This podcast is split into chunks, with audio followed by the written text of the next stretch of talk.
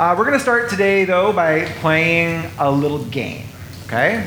Um, it's not going to be that fun, but it'll, it'll, be, it'll, be a, it'll be a game nonetheless. Okay, so I have, I have a few quotes, and uh, I want you to guess uh, collectively. There's no prize, which makes it even less fun. Um, but we're going to guess collectively to see where these quotes came from. So here's the first one. The world is passing through troubled times. The young people of today think of nothing but themselves. They have no reverence for parents or old age. They are impatient of all restraints. They talk as if they knew everything, and what passes for wisdom with us is foolishness with them. As for the girls, they are forward, immodest, and unladylike in speech, behavior, and dress. Okay, so is this from the 21st century, the 12th century, or 3rd century BC? Who thinks 21st century? Handful, okay. 12th century? Okay, good lot of you. And what about 3rd century? I think actually 3rd century one. So it's 12th century.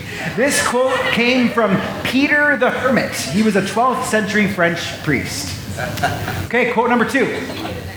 Keep a tally, and if you got all three, um, you, you get a high five.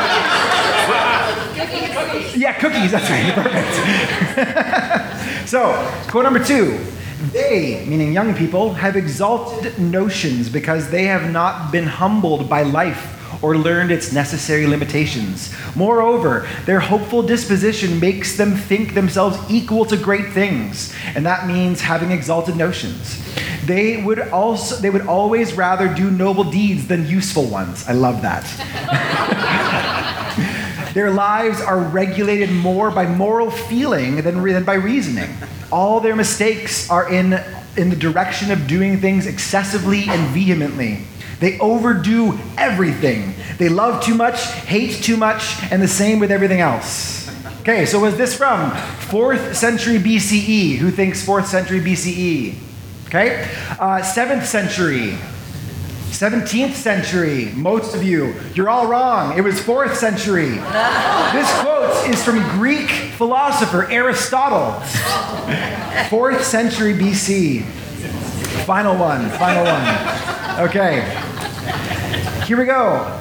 Now, obviously, they weren't in English, but translate it. Um, I believe what really happens in history is this the old man is always wrong and the young people are always wrong about what is wrong with him. the practical form it takes is this that while the old man may stand by some stupid custom, the young man always attacks it with some theory that turns out to be equally stupid. So, is this from the 20th century? Uh, 16th century? First century? There was a bit, there was quite a, quite a, I think, I think 20th century one, and that was correct. That is a quote from uh, British theologian, philosopher, and writer G.K. Chesterton. So, who, anyone got three out of three? No one. No cookies. They're, go, they're going in the garbage. so. It's more fun than you said it was going to be. What's, more fun. More fun. Okay, good. I'm glad. I had to like lower expectations, you know. Like so the writer of Ecclesiastes says rightly that there is nothing new under the sun. And the more I go along, the more I think that he was onto something. And though we are constantly being inundated with new technologies and new inventions, in many senses, our humanity remains unchanged from generation to generation. And one of the things that never changes, as we've seen in these quotes, is generational tension, yeah? And churches are not exempt from this. And in fact, sometimes we do more to propagate these tensions than perhaps we'd care to admit. Now, no generation is perfect, but we do tend to sort of idealize or lionize certain generations, right? So, for instance, the silent generation, that's the generation who fought in World War II.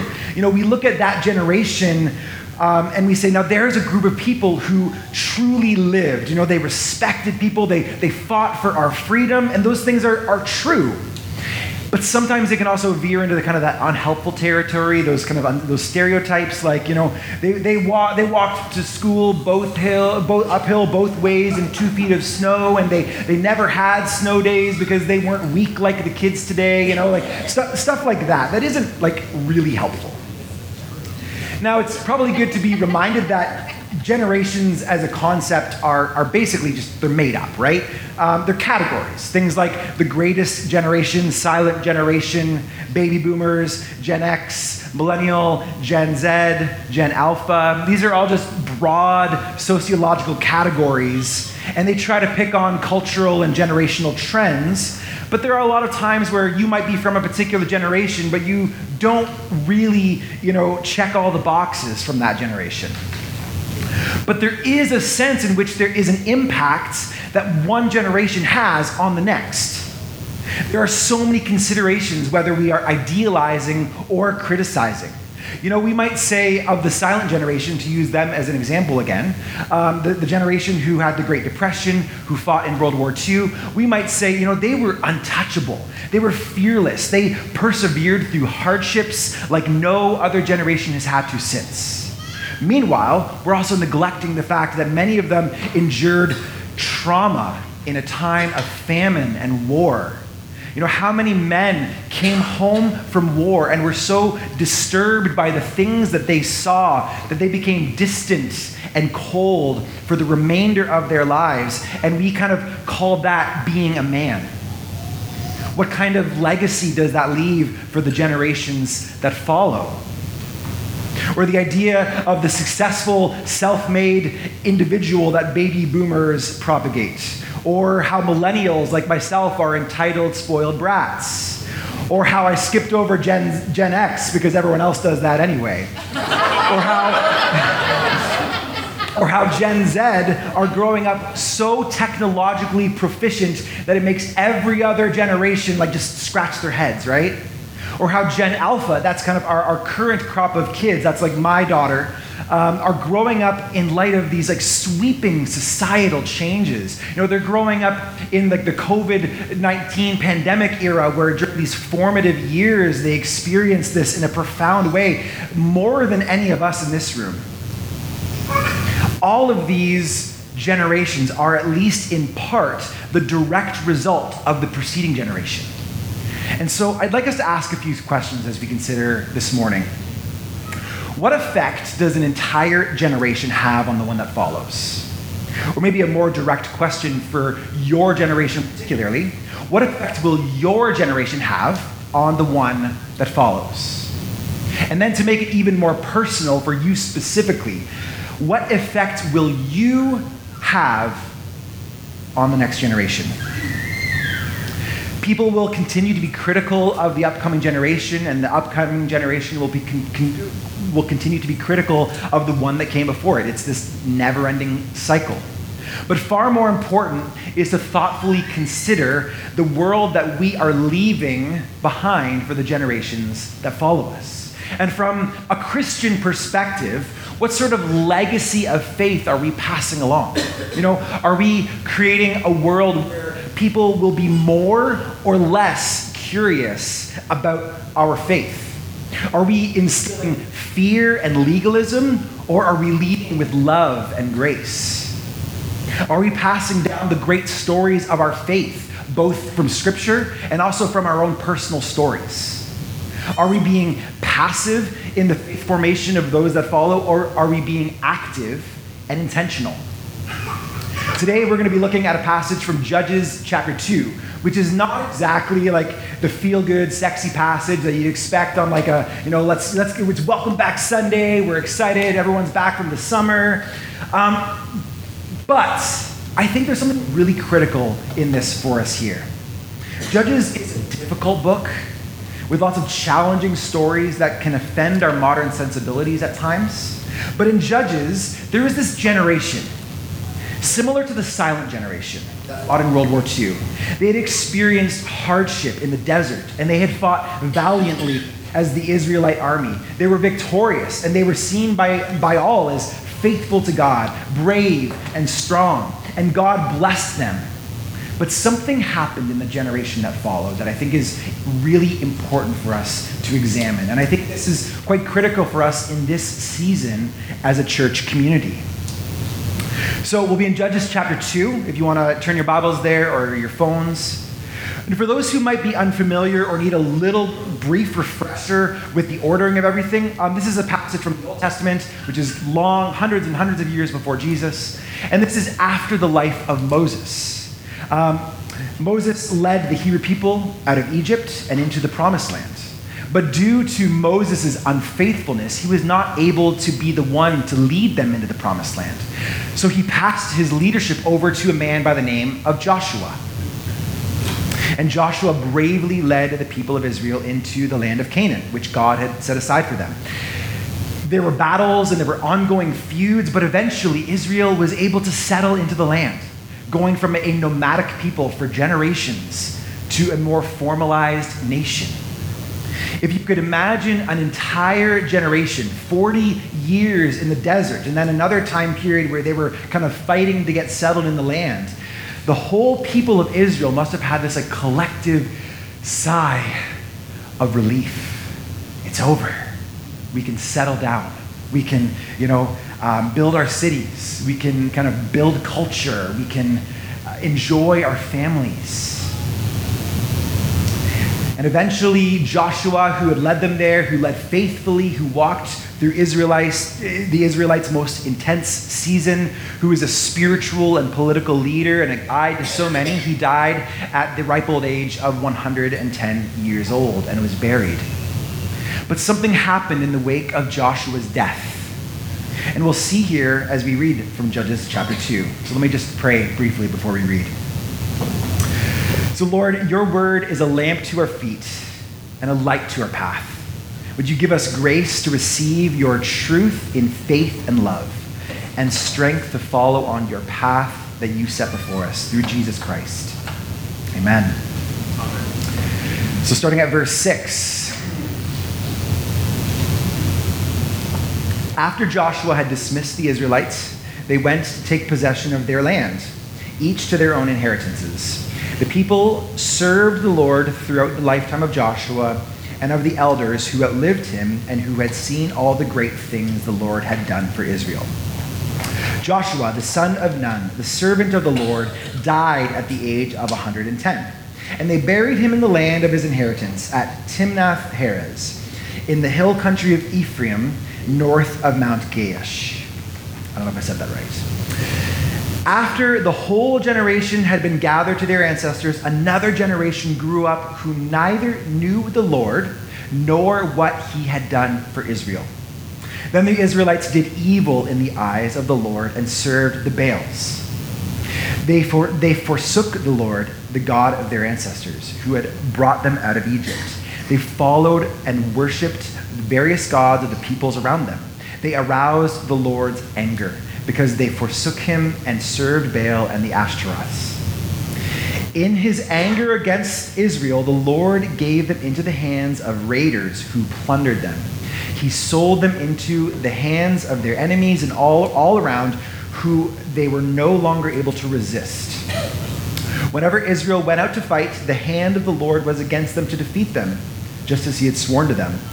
They were in great distress, in great distress. Then the Lord raised up judges who saved them out of the hands of these raiders. Yet they would not listen to their judges, but prostituted themselves to other gods and worshipped them. They quickly turned from the ways of their ancestors who had been obedient to the Lord's commands. Whenever the Lord raised up a judge for them, he was with he was with the judge and saved them out of the hands of their enemies as long as the judge lived. For the Lord relented because of their groaning under those who oppressed and afflicted them. But when that judge died, the people returned to the ways of even to ways even more corrupt than those of their ancestors, following other gods and serving and worshiping them. They refused to give up their evil practices and stubborn ways. Therefore, the Lord was very angry with Israel and said, Because this nation has violated the covenant I ordained for their ancestors and has not listened to me, I will no longer drive out before them any of the nations Joshua left when he died. I will use them to test Israel, to see whether they will keep the way of the Lord and walk in it as, as their ancestors did. The Lord had allowed these nations to remain. He did not drive them out at once by giving them into the hands of Joshua. This is the word of the Lord. This is like quite a pop when you read this passage. Uh, it's a lot like if you ever read through the book of Judges, it's a lot like the rest of the book of Judges. It's pretty intense. The writer of the book wrote this with great intentionality. He looked back at this generation with great despair, exhorting God's people to never make this same mistake again. The whole book of Judges serves as its big red warning flag about what happens when we stray from God's intent and design for our lives. The reminder was important thousands of years ago, but it is also of critical importance for us today. And the primary concept is very, very simple it's do not forsake the one who creates and sustains your very breath. This sets the stage in the book of Judges for all sorts of chaos and evil and destruction that follows the rest of the book of Judges. And if you've never read the book, um, this chapter basically gives you a little snapshot of what happens. It gives like a um, almost like a, a, a summary of what happens each time a judge comes and saves Israel. It's showing us this template and this generational cycle. And here's how it would go Israel would have some sort of evil act. You know, idolatry was the biggest offense here, which was usually cult worship practices like cultic prostitution. Israel would turn away from God, neglecting God as Lord, as the one who had brought them out of slavery, neglected to remember and tell those stories. Then they were defeated and captured and even enslaved by their enemies. Then they would cry out to God. They would turn from that idolatry and, and, sin and repentance. And then God would send a judge. And the judge was someone who was like a ruler who would come up and kind of lay the smack down. And he'd say, okay, I'm going to make this right. And through that judge, God would deliver his people. And the cycle could be summed up in kind of the following five words there was sin. God's people would revert back to their old ways. There was slavery, bondage to sin. There was supplication, asking for divine intervention salvation, God raises up a judge to save them, and then finally the word silence, that God would kind of pause for a second. He would watch to see if his people would remain faithful after saving them. And this would happen over and over again, from generation to generation, for centuries. There seemed to be no escape from this cycle. And it started here in Genesis chapter 2 there was a generation that did not know God and the work of his hand. Now, the Bible doesn't give us a specific reason as to why this happened. But I think we can make some educated guesses based on our human condition and our human experiences. My best guess the generation following Joshua, again, they just settled in the lands, they had that collective sigh of relief. They got complacent and they got comfortable. They were running off of the high of their victories under Joshua's leadership, and it's as though they expected that high to kind of carry them through from the next generation. They did not share the good news of God's story about how He saved them out of slavery. He brought them out of the, the desert land into this, this promised land the remarkable and miraculous things that occurred as God brought people to where they were today. Commentator Herbert Wolf says it this way He says, People cannot thrive on the spiritual power of their parents. Each generation must personally experience the reality of God. This is kind of the constant caution for each generation. What if we take greater responsibility for the way a future generation plays out? What if we stop pointing the finger and shifting the blame and assuming the worst about other generations and look reflectively inwardly and say, how have I perhaps propagated this? Or how have we collectively as a generation encouraged this sort of thing? The Israelites in Joshua's generation left a severe gap of knowledge for the next generation. They left them hanging, and they paid for it dearly. And in fact, in many ways, this cycle of generational sin continued on and on and on. The story of Judges becomes the story of eventually exile out of their lands until the time of Jesus, when he came to be the perfect embodiment of all that Israel aspired to be. He became the fulfillment of every generation. And it's in Jesus that we can look to for our hope today and our hope for the generations to come. So, there's three questions I, I want to ask in light of this cautionary tale found in Joshua, uh, Judges chapter 2. The first question is what should be passed down? What should be passed down? What specifically do we pass down? Secondly, to whom should we pass it down to? And lastly, how should it be passed down? So, to that first question, what should be passed down? We explore ultimately the fundamental story of our faith. We explore the great commandments, the great exchange at the cross, and the great commission. This is the teaching of Jesus, the act of salvation at the cross and through the resurrection of Jesus and the mission of God's in light of the resurrected Jesus. So, the greatest, or the great commandments that we see in uh, Matthew chapter 22 is based out of Deuteronomy chapter 6, but it's kind of expanded upon as this Pharisee goes and asks Jesus a clarifying question in a way to kind of trick him a little bit. So, the Pharisee asks this He says, Teacher, what is the greatest commandment in the law? And Jesus replied, Love the Lord your God with all your heart and with all your soul and with all your mind. This is the first and greatest commandment. And the second is like it love your neighbor as yourself. All the law and the prophets hang on these two commandments. The mark of every Christian, this is like, I know Christianity 101, but just it bears repeating. We can't say this enough. The mark of every Christian is someone who loves God and loves our neighbor as ourselves.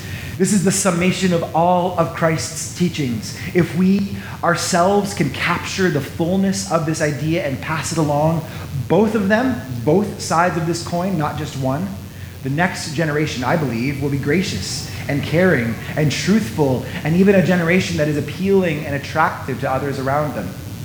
This is a simple concept, but as we all know full well, it's a lot more difficult to actually live out. It's something that we must pass on, though. And Jesus lived out this reality of loving God and loving neighbor all the way to the cross and to the empty tomb. And this is what we call the great exchange that Christ has died and Christ is risen and that Christ will come again. This is the story that we tell and retell and call and we are called to pass down from generation to generation to generation. In Judges, the Israelites seems to continually forget the story of God's faithfulness and redemption. And you have to imagine that to some extent, the stories of God's faithfulness have had not been faithfully passed down, and the results were tragic for so many reasons. We don't have to have that same reality. We can pass down this story of Christ. And then there's the Great Commission the calling of every believer. In Matthew 28, it says, Therefore, go and make disciples of all nations, baptizing them in the name of the Father and of the Son and of the Holy Spirit, and, the and teach them to obey everything I have commanded you. And surely I am with you to the very end of the age.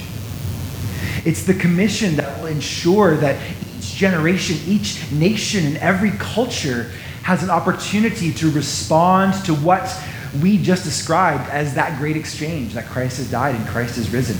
To make and grow believers, to help them to mature, to help them to flourish in their faith, to leave a legacy of faith for every future generation, that the world might know the love of Jesus.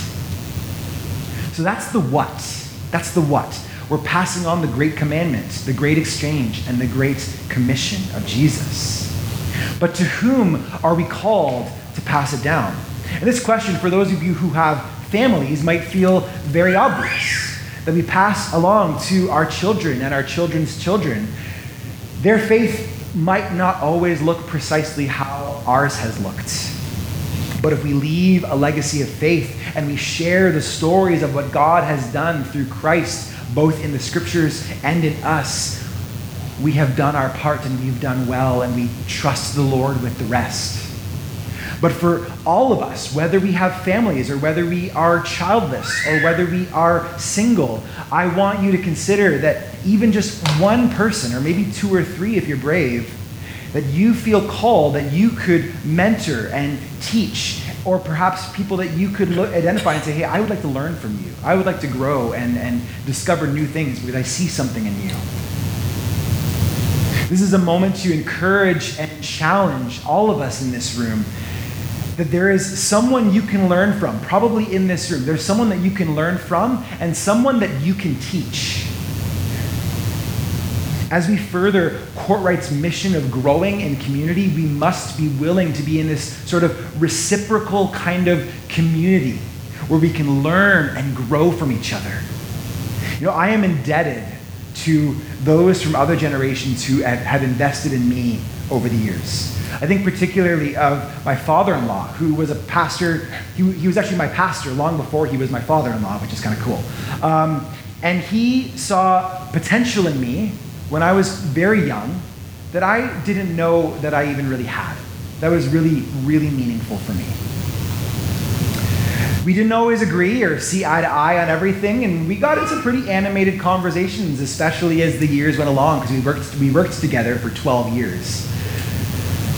But we, that was actually the beautiful thing, is that we were able to grow and stretch one another in really profound ways.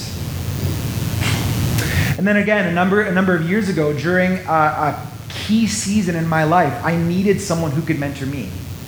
And I prayed and I asked God who there might be, who's out there that could um, be that person. And I remember very distinctly, I was driving down a road. I remember exactly what road it was, and I was just praying, Lord, would you reveal that person to me? And this doesn't happen very often, in fact, almost never, but this person's picture just came to my mind. And I thought, yeah, him. Oh, interesting. Okay. And then I had to kind of go and um, ask him, which I, I, thought he was going to say no, but you know, by the grace of God, he said yes. And it was a really beautiful and profound season of learning and growth in my life, and uh, I will be forever indebted to that person. But it took prayer and it took asking the person, actually taking the step to ask. And so I'd encourage you that you might need to do the same. So, can we commit this week to asking that, that question? You know, who have I been asked to influence? Maybe who can influence me? Who can be a positive influence on my life? You know, if you're a high school student or a university student, you can do this. If you are a retiree or at the peak of your career, you can do this as well.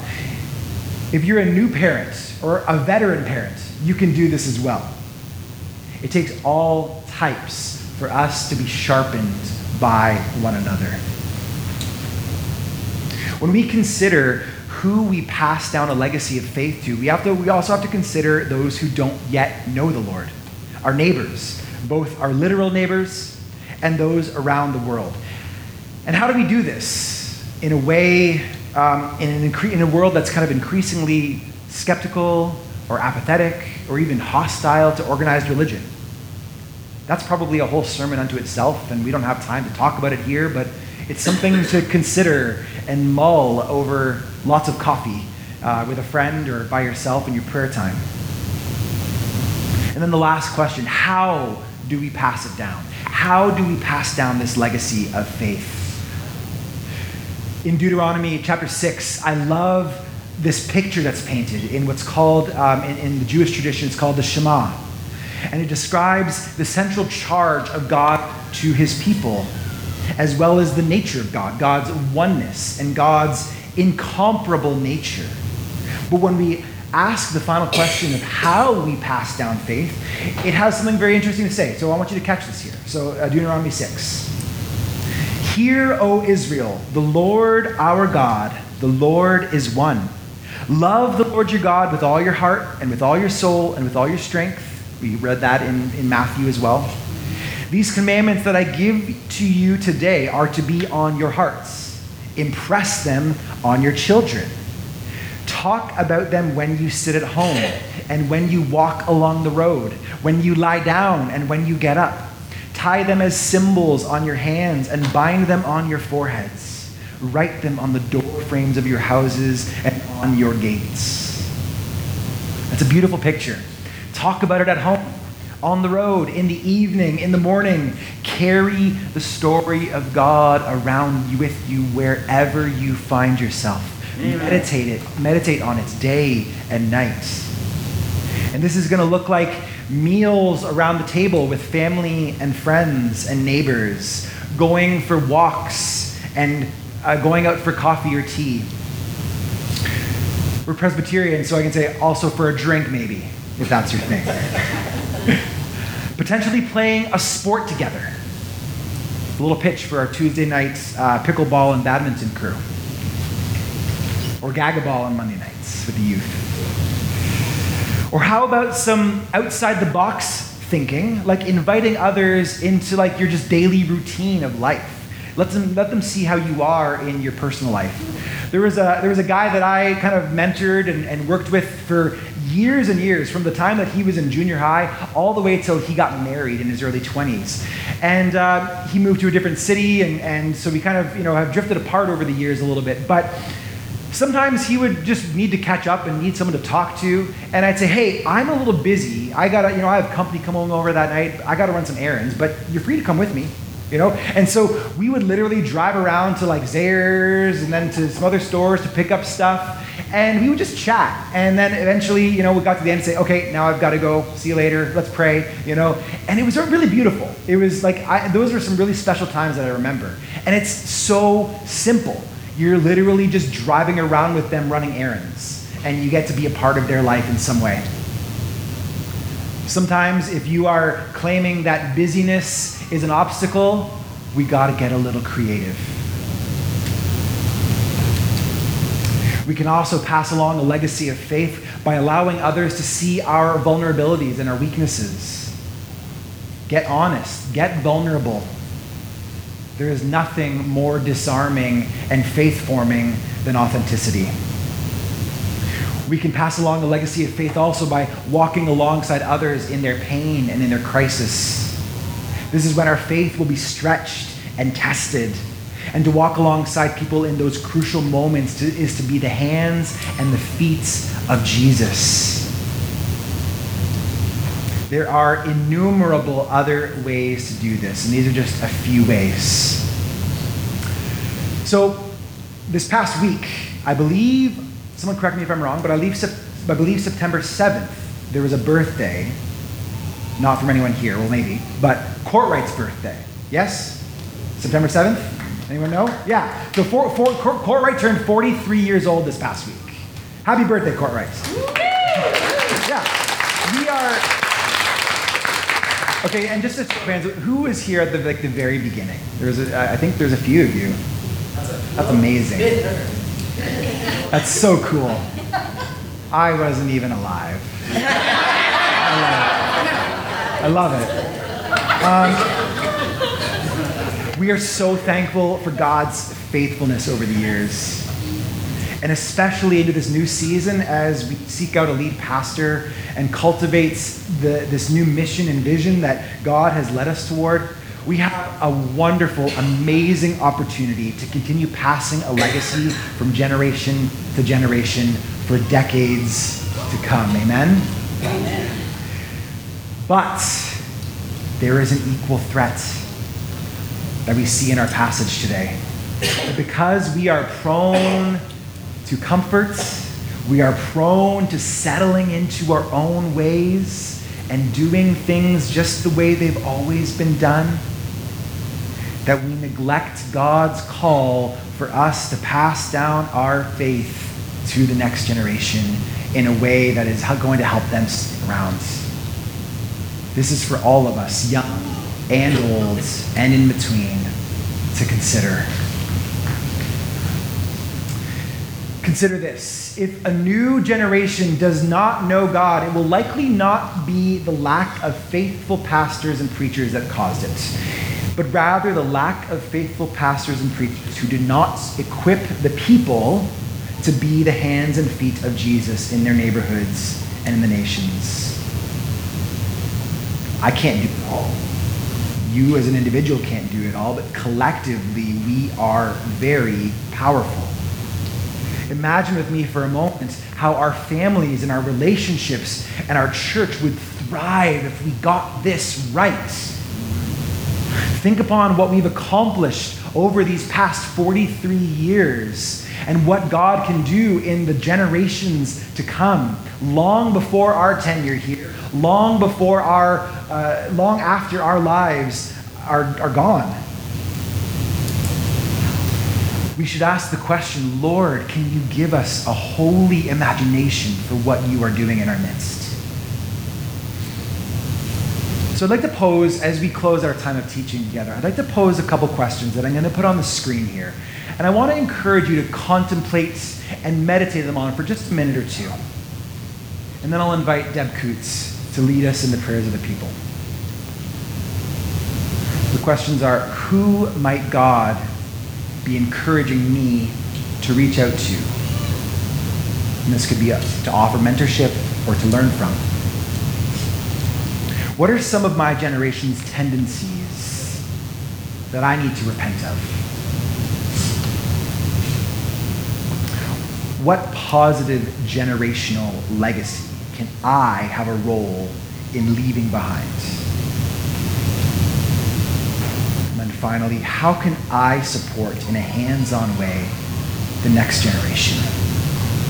Just take a moment and just reflect on those questions before we continue on.